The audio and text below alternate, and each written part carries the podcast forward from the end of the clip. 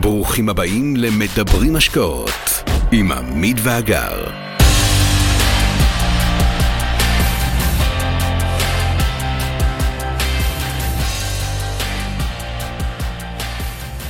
היי לכולם, והיום בפרק, מה יקרה אם יבוא משבר?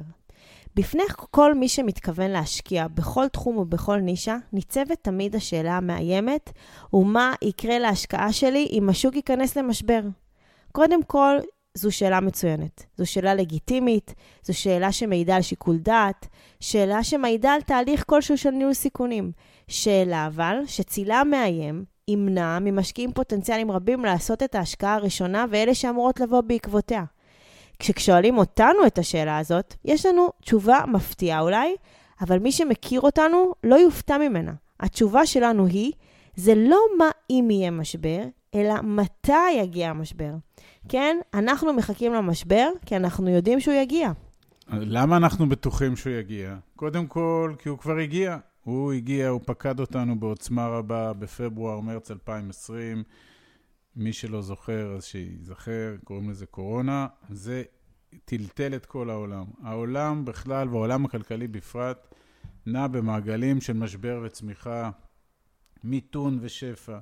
אלה הן תופעות חיצוניות מקרו-כלכליות, שקשורות בהמון גורמים שאין לנו שום יכולת לצפות, להעריך או למנוע. אנחנו חייבים להבין את הדבר הזה, אנחנו גורמים קטנים בתוך מערבולת מאוד מאוד גדולה. המשבר האחרון בעולם הפיננסי לפני הקורונה היכה בארצות הברית וברוב העולם בשנים 2008-2009. קשה להפריז בחומרתו ובהשלכות שלו על כלכלת העולם, ועם זאת, מזה עשור שלם ויותר, כלכלות העולם נמצאות במגמת צמיחה. עד מתי הן תצמחנה ועד מתי שוקי ההון יעלו, אף אחד לא יודע. האם זה יימשך לנצח? בטוח שלא.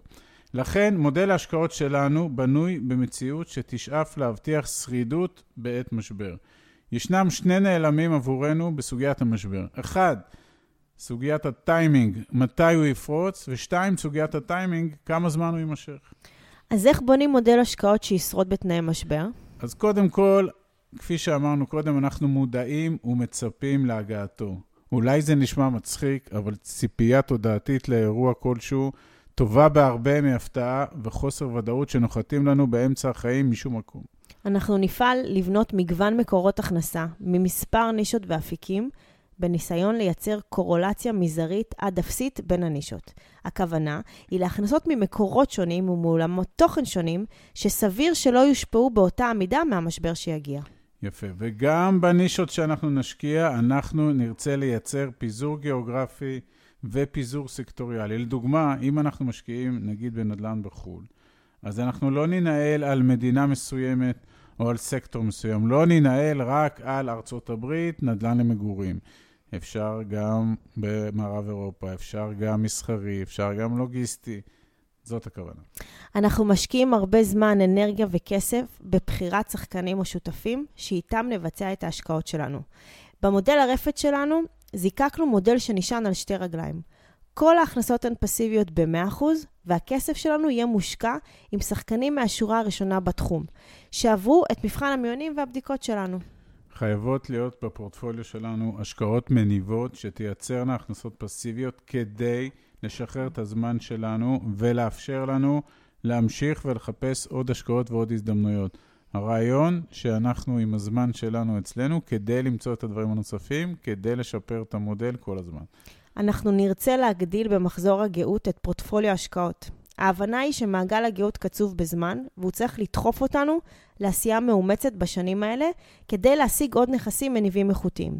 כשיגיע המשבר, סביר שבמשך שנה-שנתיים השוק יהיה בירידה, נמתין להתייצבות לפני שנבצע עוד השקעות. סוגיה נוספת שבאמצעותה אנחנו פועלים זה מינוף, וכמובן מינוף בחוכמה. מינוף, מינוף של כספים והסתייעות בהלוואות, מה שנקרא other people money, הם מנוע לצמיחה וצבירת הון. אך יש בהם כמובן סיכונים, כי ביום שהריביות תתחלנה לעלות, מחיר הכסף הממונף מתייקר.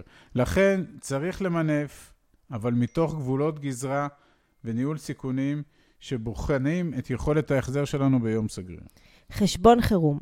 כחלק ממעגלי ההבטחה על מודל ההכנסות הפסיביות, אנחנו גם חייבים לתחזק חשבון חירום שישמש כחמצן כלכלי בתרחיש קיצון של אם כל המשברים. כמה נכניס לחשבון הזה? הרבה שואלים אותנו. יש לנו כלל אצבע שמחשב את הסכום בצורה הבאה. מהו הסכום החודשי של העלויות על ההלוואות והמינופים שלנו? נאמר 10,000 ש"ח. מהו הסכום החודשי המינימלי שמשפחה מוציאה למחייתה ברמה סבירה? נאמר 20,000 ש"ח.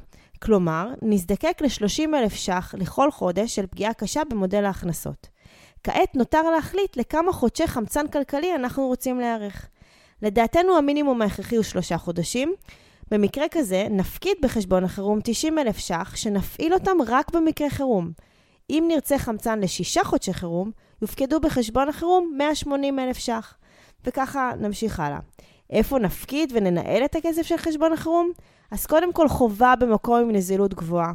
חובה במקום עם ביטחונות מקסימליות. הבונוס, במקום שבו הריבית שיצבור הכסף תהיה גבוהה יותר מהאינפלציה. גם כאן יש מספר אפיקים רלוונטיים, וגם כאן כדאי לשקול לחלק את חשבון החירום בכמה אפיקים. אז לסיכום, לקראת uh, הגעתו של משבר שיפקוד אותנו כפי שהבנו, אז קודם כל אנחנו צריכים להזכיר לעצמנו כל הזמן למה אנחנו משקיעים, אנחנו קוראים לזה מה הלמה שלכם, למה אתם יוצאים לדרך הזאת. זה צריך לזכור את זה ולהבין. שתיים, צריך לזכור בטווח הארוך והבינוני, משברים מתקנים את עצמם כלפי מעלה.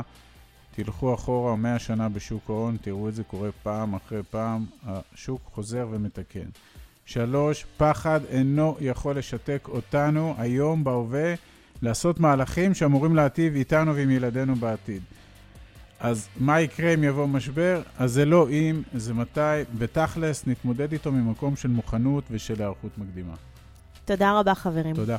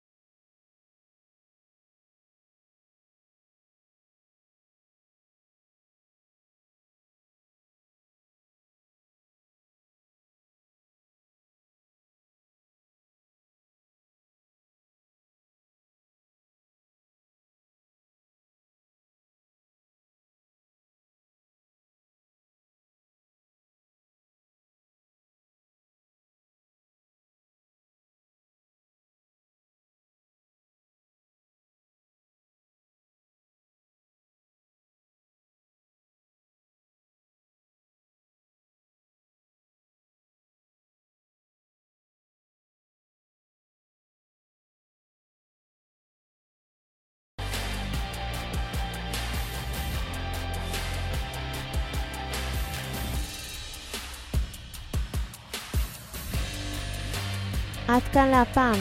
כרגיל, שמחנו לשתף בידע ובניסיון שלנו, מקווים שנתרמתם. מי שממש רוצה להכיר ולהיחשף להזדמנויות ההשקעה בהן אנחנו משקיעים, מוזמן לאתר שלנו, תוכלו למצוא הכל שם. אנחנו כמובן גם פעילים בכל הרשתות החברתיות, מוזמנים לעקוב אחרינו. אם אתם מכירים אנשים נוספים שהתכנים שלנו יכולים לסייע להם, נודה לכם מאוד אם תשתפו אותם. להתראות חברים.